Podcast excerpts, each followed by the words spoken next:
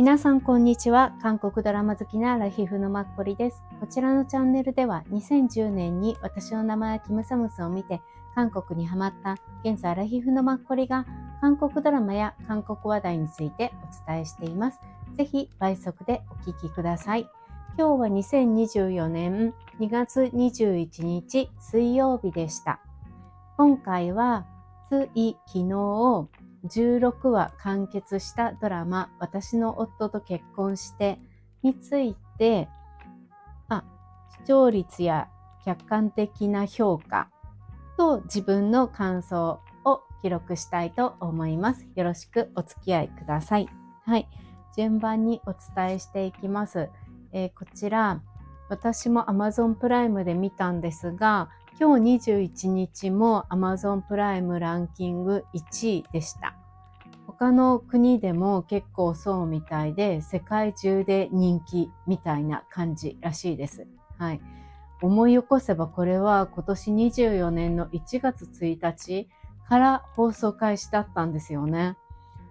うん。なんか、まあ、韓国ドラマなので週に2回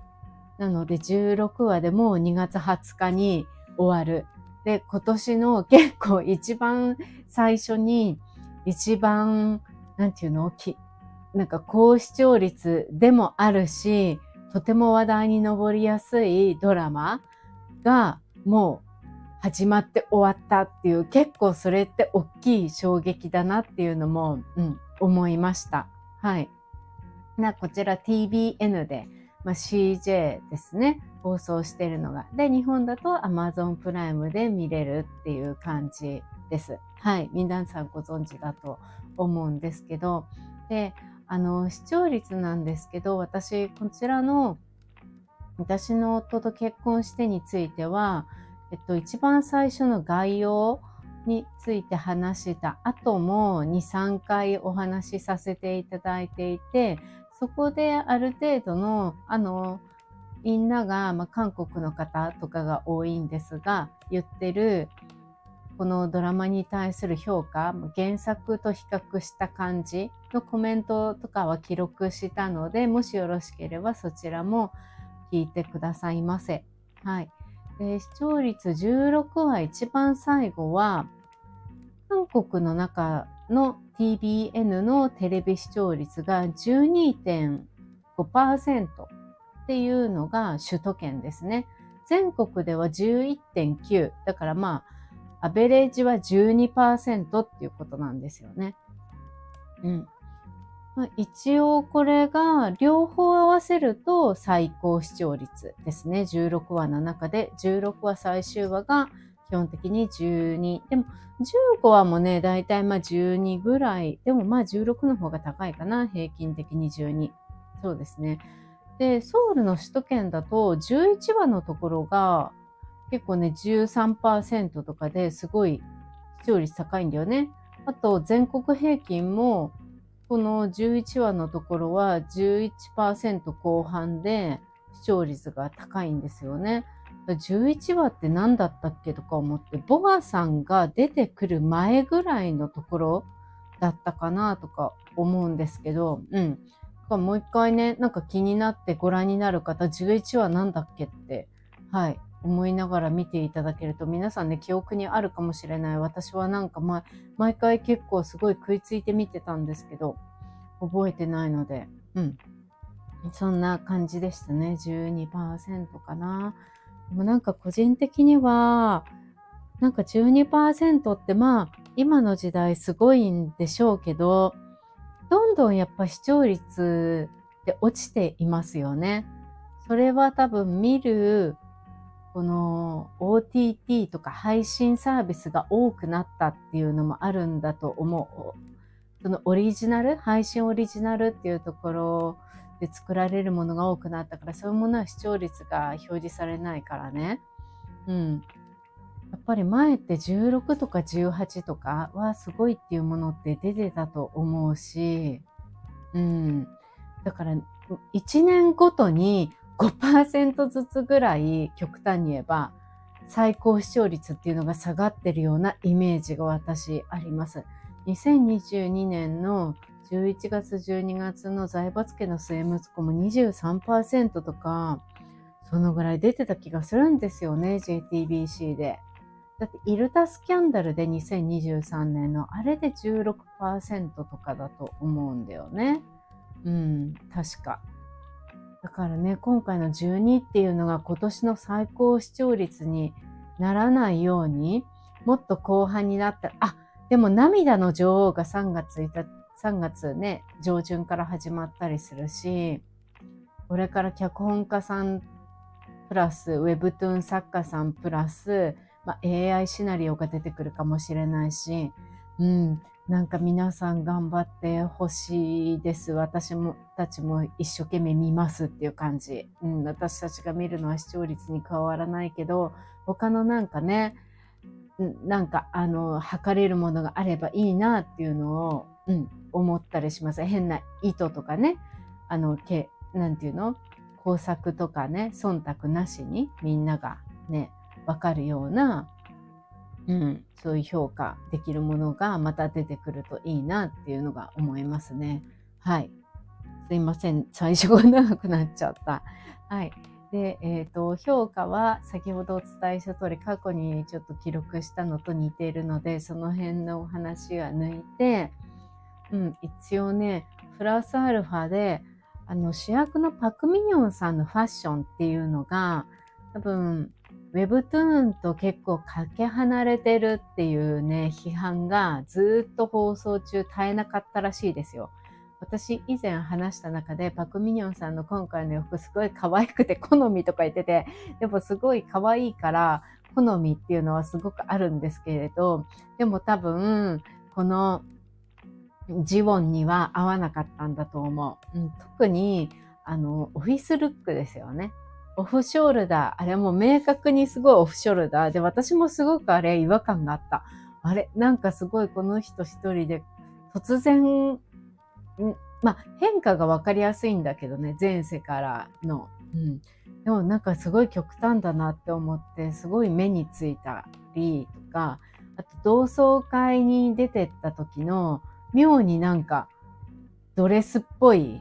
うん、あのファッションであったりとか、あと冬の結婚式にノースリーブを着ていたりとか、うん。っていうので結構それがね、批判がずっとあったらしいです。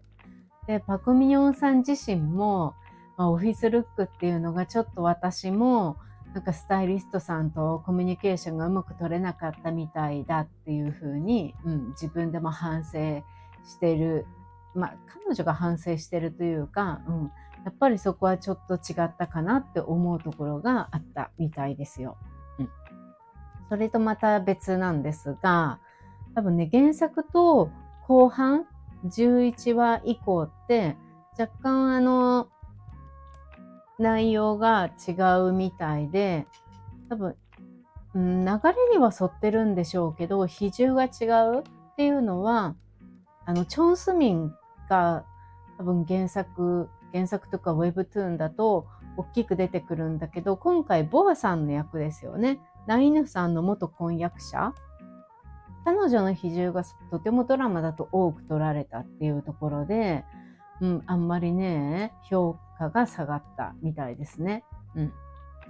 ね、悪役に結構一撃を食らわせるっていう、このサイダーストーリーであるっていうのが、これは売りなんですよね、このドラマの。うん。でもそこがちょっと韓国的に言えばですよ。もうそのサイダーが、なんか田舎っぽいさつまいもの展開に変わったっていうふうに、まあ、韓国側は評価してるっていう感じ。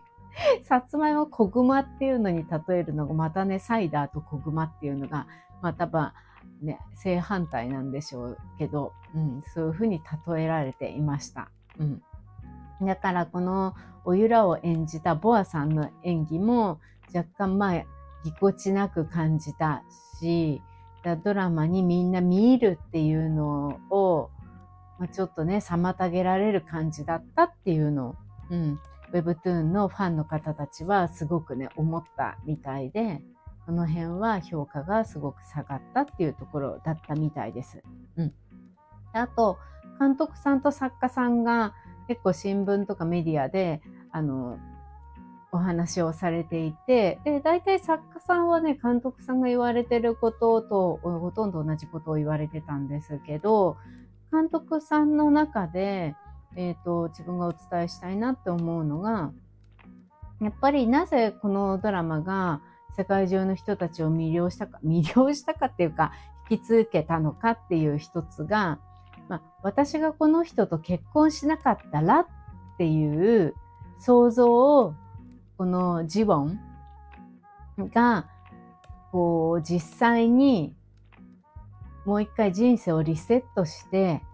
見せるっていうのが引きつけたんじゃないかっていうふうに言われてらっしゃいますね。うん。やっぱ人間の人生で結婚っていうのはとても重要な選択の一つだからもし私がこの人と結婚しなかったらっていう、うん、そこのとこで妄想をみんなのね、駆り立てたんじゃないかっていう。はい。で、もう一個別な話で、この監督さんが言ってた、あの原作を活かしたかったところっていうのは、今のとね、ちょっと被るんですけど、このパク・ミニョンさんですよね、ジウォンが、1回目の人生では過ぎ去ってしまったようなこと、こう例えば一生懸命毎日最善を尽くすとか良い仲間とか友達に会ってみんなでこうコミュニケーションとって助け合って生きていくとかいろいろチャレンジしていくっていう自分の人生を自分で勇気を出して歩いていくっていうところ、うん、をこのリセットした人生の方で描きたかった。うん、これは原作そのままあの表現したかったって言われてらっしゃいました。うん、逆に原作とはちょっと違ったけれどもあのパク・ミニョンさんの元夫役、まあ、イ・ーギョンさんですよね。とかあとあの元課長だった男性の方今は代理になってるああいう方たちっていうのももうあの見てる人から、まあ、私たち視聴者から見てればムカつくっていうすごいただ単にそれの存在かもしれないけれども、その肉らしさだけではなくって、やっぱりあの人間らしさとか、愛嬌、愛嬌までいかなくてもギャグとかユーモアがあるっていう人、うん、味を加えたかったっていうの。うん、そこはちょっと原作にプラスアルファで表現しましたっていうのをおっしゃってました。うん、なので、多分ね、あの、何でも Webtoon からこういうふうにドラマになるものって、そのままを持ってくるっていうのは、うん、多分ね、少ないのかもしれないですよね。他のものもやっぱりあの16話にまとめるっていう部分もあるかもしれないけど、プラス今回のものみたいに、やっぱね、あの、なんていうの？キャスキャストじゃなくて、その人物、うん、の配置どっちをメインに持ってくるか、どのぐらい肘を取るかっていうのは、ね、この見せたい監督さんと作家さんの考えによってやっぱり決まってくるから、うん、一概にドラ、ウェブトゥーンを見てたからそのままで、まあ見たいと思う人もいるかもしれないけれども、まあそれだけじゃないよっていうところですよね。はい。客観的にわかる評価はそんなところでした。はい。で、ちょっと個人的な感想を言わせてください。まあ3つポイントあるんですけど、その前になんかちょっとね、すごい見入ってて、全部の感想っていう感想が私ごめんなさい。今回なんかね、あんまりよく自分でわからなくて、つどつど1話1話の感想はすごいあるんですけど、結局これ見てどうだったとかどう感じたっていうのは、なんかね、ちょっとごめんなさい。私よくわからないっていう感じなんですけど、その中でも、えっ、ー、と、3つちょっと自分の感想を挙げると、1つは、あの、テンポよく16話進んでいった。2つ目、まあ、復讐劇というストーリーであった。で、3つ目、まあ、人生をリセットするっていうこと、うん、のストーリーですね。はい。っていう感じです。まず1つ目から、なんか私の中では、すごく、毎は毎は、あの、テンポよく進みました。どっかで中だるみとか、中断してなかなか進まない、もどかしいとか、あんまりなくて、うん。なんかね、普通に配役も良かったと思いますし、個人的に BGM とかも良かったし、なんか楽しんで見れました。いろんなキャラが出てきたし、で、一人一人が濃かったから、良かった。猫ちゃんもさ、うまくよく撮影しましたよね？っていうのも思ったし、うん。面白かったかな。で、変な話、ボアさんのあの秘書さんみたいな男性いたじゃないですか。最後、ナイヌさんに、まあ、ボアさんの動きを伝えてた方、あの方っておそらくボアさんに好意があるのかなってなんか私思ったりしたけれども、それもあの人最後までさしてクローズアップしなかったけど、最後ちょっとだけカメラが長く映ったりとかして、なんとなく彼の心情もわかるような雰囲気もしたし、うん、そういうカメラの捉え方とかも個人的には良かったなっていうのを思いました。うん。そうですね。あと、ナイヌさんがいかにも、まあ、財閥賛成っていう感じらしく、あの、住んでるお家の外のところでさ、拳銃持ってさ、あの鳥を撃ってるのか何をあれしてるのかわかんないけど、ああいう感じもね、なんか、すごい、まあ、ナイヌさん長身だし、ああいうクラシックな雰囲気もすごく似合うから全然違和感なくって、でも顔は現代的じゃない。うん。なんか、それがすごく、なんか絵になる、ある意味 Webtoon の中みたいな感じがしないでもなかったっていう感じもありましたし、うん。なんか個人的には、うん、テンポよく進んだな、だから見やすかったなって思いました。はい。で、二つ目、復讐劇。私あんまりこういう復讐劇って今まですごく苦手だったんですね。で、特になんか恋愛だけに傾いてるようなドラマとかって年々年を重ねるにつれて見なくなっていって、うん。でもこの復讐劇苦手とか言いながらも、ペントハウスとかはめちゃくちゃもう見始めたら、もう1から3まで一気見しちゃったぐらいハマっちゃったんですけど、やっぱりあそこまでのまっちゃんドラマっていうのはハマっちゃう。でも夫婦の世界みたいな、うん、あれちょっと凶暴な感、まあでもペントハウスの方が凶暴なんだけどさ、でもぐちゃぐちゃしちゃっててなんだかもうすごいじゃないですか。うん。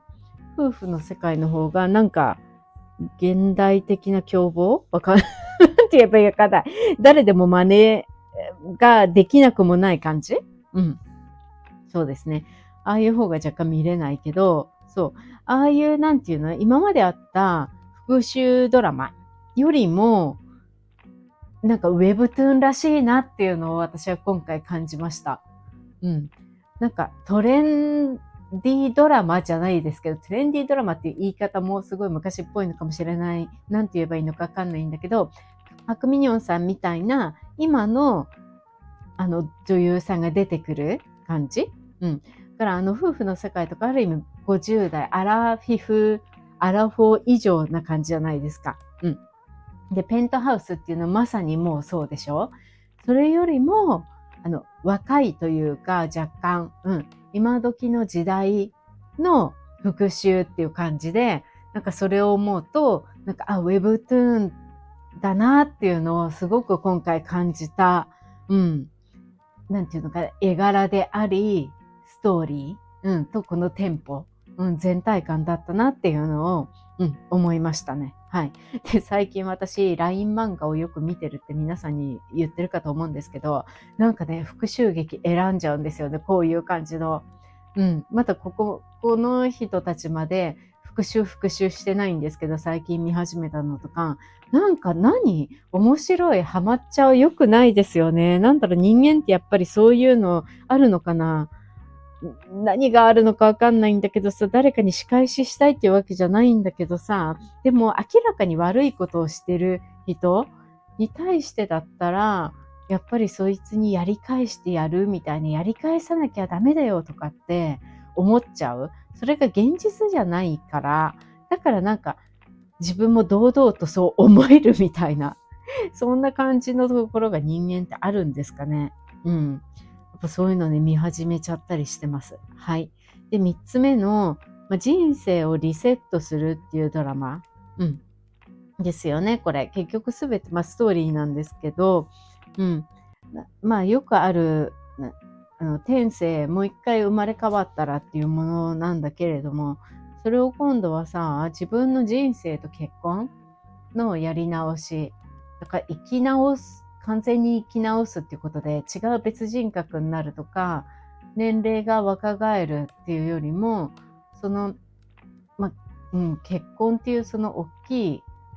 人生の節目っていうかそこの分岐点のところに対してポイントが当たってましたよね。うん。ので実際こう自分が10年前に戻ったらねパク・ミニョンさんみたいに行動起こせる人っていうのはでここまでまあね完璧にできるっていうのはそうそう多くはないと思うけれども、うん、だからこそこう見ててドラマだしね私たちすっきりするっていう感じだと思うんだけれども、うん、やっぱもうなんか未来を見て想像つかない世界を見て何かを望む夢を描くっていう時代ではなくて、うん、今現在を振り返ってもう一回過去からやり直してくるっていうのが今の時代の視点なんだなって思いましたっていうのは未来が想像がつかないっていうのが今の生きてる2024年なのかなって思います。昔はまだ未来が明るいイメージがあったのかもしれない。世界的に。でも今って未来があんまり想像がつかない。どういうふうになるのか。今年も12月までにどういうふうになるのか。想像がつかない、うん、なんか夢とかいい上昇してくみんながみたいなのが明確にあんまり思い描けないからこそ今の時代って過去に戻ってもう一回やり直すみたいなことの方が、まあ、正解とか不正解ってわけじゃないけどそう、うん、みんなねそっちの方に振り返りやすいんでしょうね。自分の人生を作り直すっていうことに対してもこれから作っていくとかじゃなくて。バックトゥザフューチャーとか懐かしいですよね。そう思うと。うん。そんなフューチャーとかってさねそうですよね。そうそう。そんなこと思ったりしました。はい。以上です。あとはですね簡単に自分が気になったのうん、もうなんかさ、高校時代にパクミニョンさんをいじめてたあの女性3人いるじゃないですか。メインのあの女性、女の子のボスみたいな人と、あと他の取り巻き2人みたいな3人ね。彼女たちって本当義理がたくないですか？今回もちゃんと結婚式に来てたし、しかも素直に言ってるしさ、なんか彼まあ、パクミニョンさんには本当にもう申し訳ないことしたから、もうどうにかしてでも幸せになってほしいって言ってたじゃない？なんかあの3人をまたあそこ、ああいうふうに出してくるところが Webtoon だなって思った。うん。まああのドラマだけのシナリオでもそういうふうに出てくるのかもしれないけどなんか Webtoon とかそういうものの方が過去の人がねしっかりちゃんと登場するっていう感じが私の中でイメージがあるので、うん、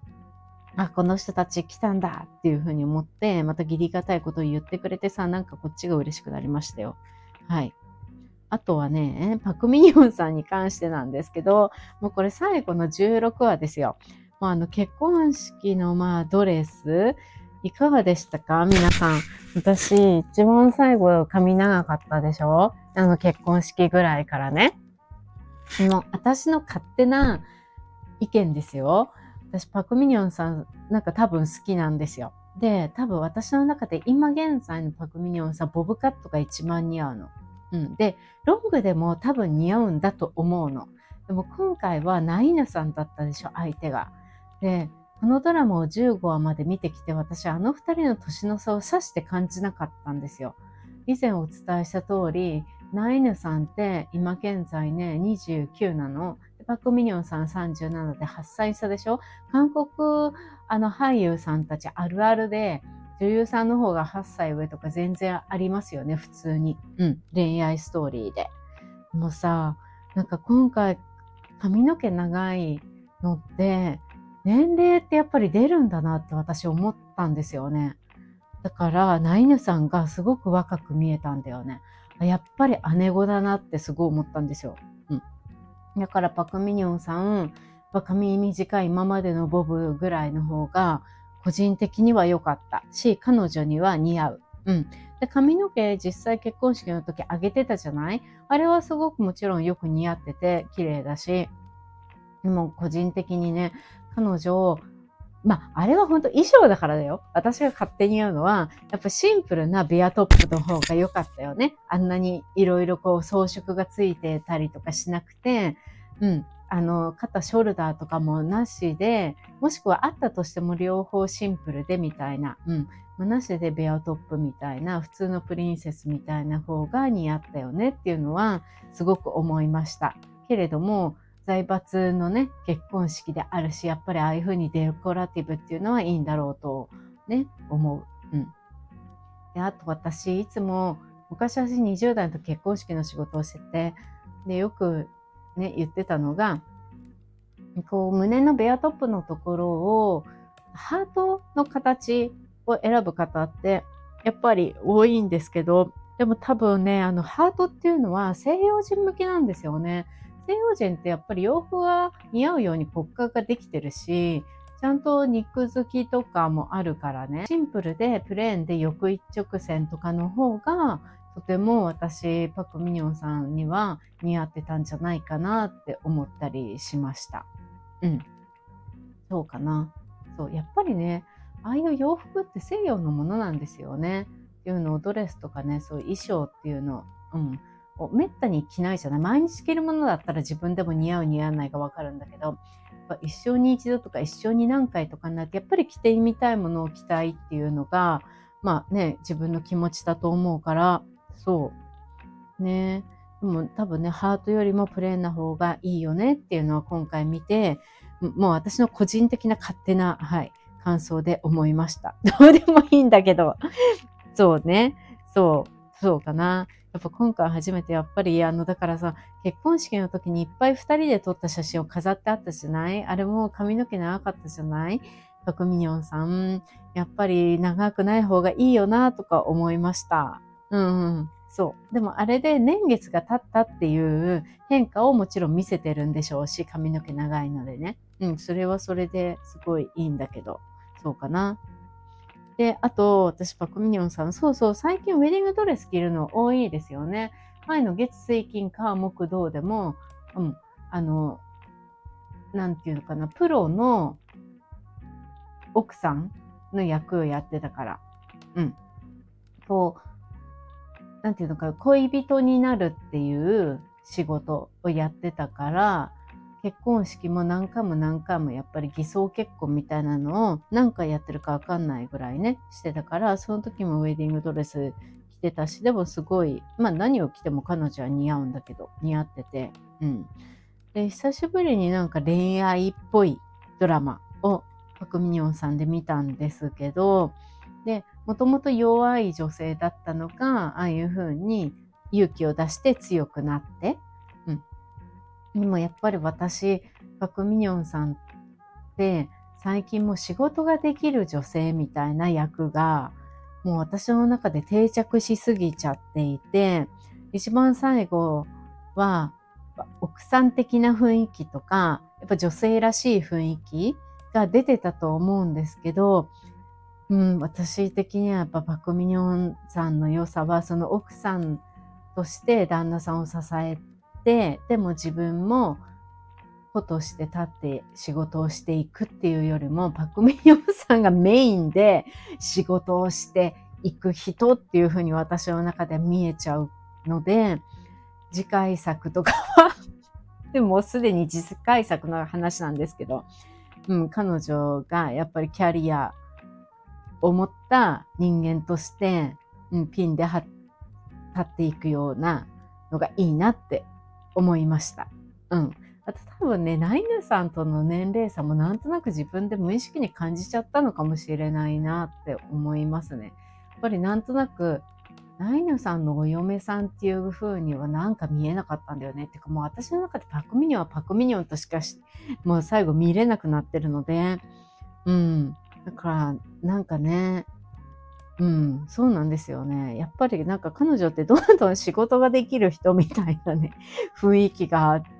うん、私はすごく感じちゃってて、そう、そんな感じです。でも次回もすごい楽しみ。今年はもうないのかな彼女は1年に1作は絶対に出てくれるから、そうですね。あと今日 K スタイルでもなんか言ってたみたいだから、何を話してたかまだ見てないんですけど、うん、それも後で見たいなって思います。はい。で、他のボアさんね、なんかボアさん、まさか私最後まであんなに出るとは思わなくて予想外だったんですけど、皆さんボアさんに対してはどう思いましたか？私は一番最初から思ってたのが、この前言わなかったんだけど、あの声の出し方はどうしちゃったのって思って、多分彼女の中でのあの役の作り、役作りだったと思うんですけど、どう思われました？皆さん。う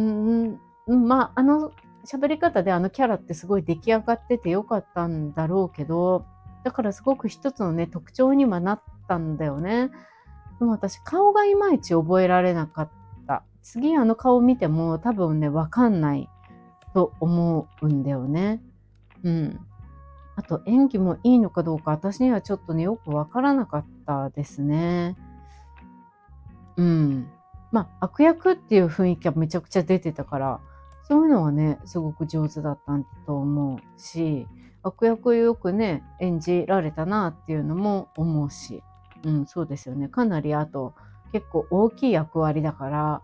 かなり責任がある役だよなっていうのも思ったし、うん、そんな感じかな。そう、声のね、出し方皆さんどう思われたか、またよかったら教えてください。あと一番最後にあのシェフ、やっぱイケメンですよね。さっぱりしててさ、ほんとかっこよくないですかすごいかっこいいってすごく思うんですけど、でも別に私タイプっていうわけじゃないんですけど、イギゴアンさん、元ビーストの方ね。うん、すごい。でもあのー、ナイヌさんの妹さんとくっついてくれて、すごく私、良かったなって思う。うん、いいですよね。あの二人見てて。明るくなる。一番最後あの妹さんが抱いてた赤ちゃんはきっとギガンさんとのお子さんなのかなっていうのを妄想したりするんですけど、うん。またこの人たちの結構さ、スピンオフで何年後かみたいなのを結構60分だけでやってほしくないですか？ドラマ。ねえ、Webtoon とか何とかもうさ、関係なく、全然違うタイトルとかで、あの、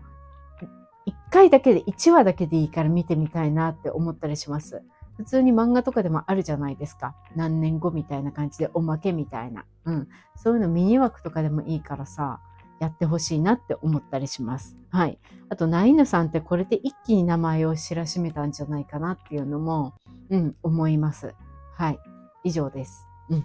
ちょっとキャストについても、なんか勝手に喋りたいので、ちょっと次またキャストについてお話しさせてください。はい。あの、取り留めのない感想で恐縮です。皆さんどう思われたか。はい。また今年を代表するね、なんとドラマがトップバッターに年始に来たので、うん。皆さんの感想も教えていただけると大変嬉しくありがたいです。はい。長くなりました。お聞きくださった方、ありがとうございます。明日2月22日木曜日、皆さんにとって良い一日となることを願っております。今日もありがとうございました。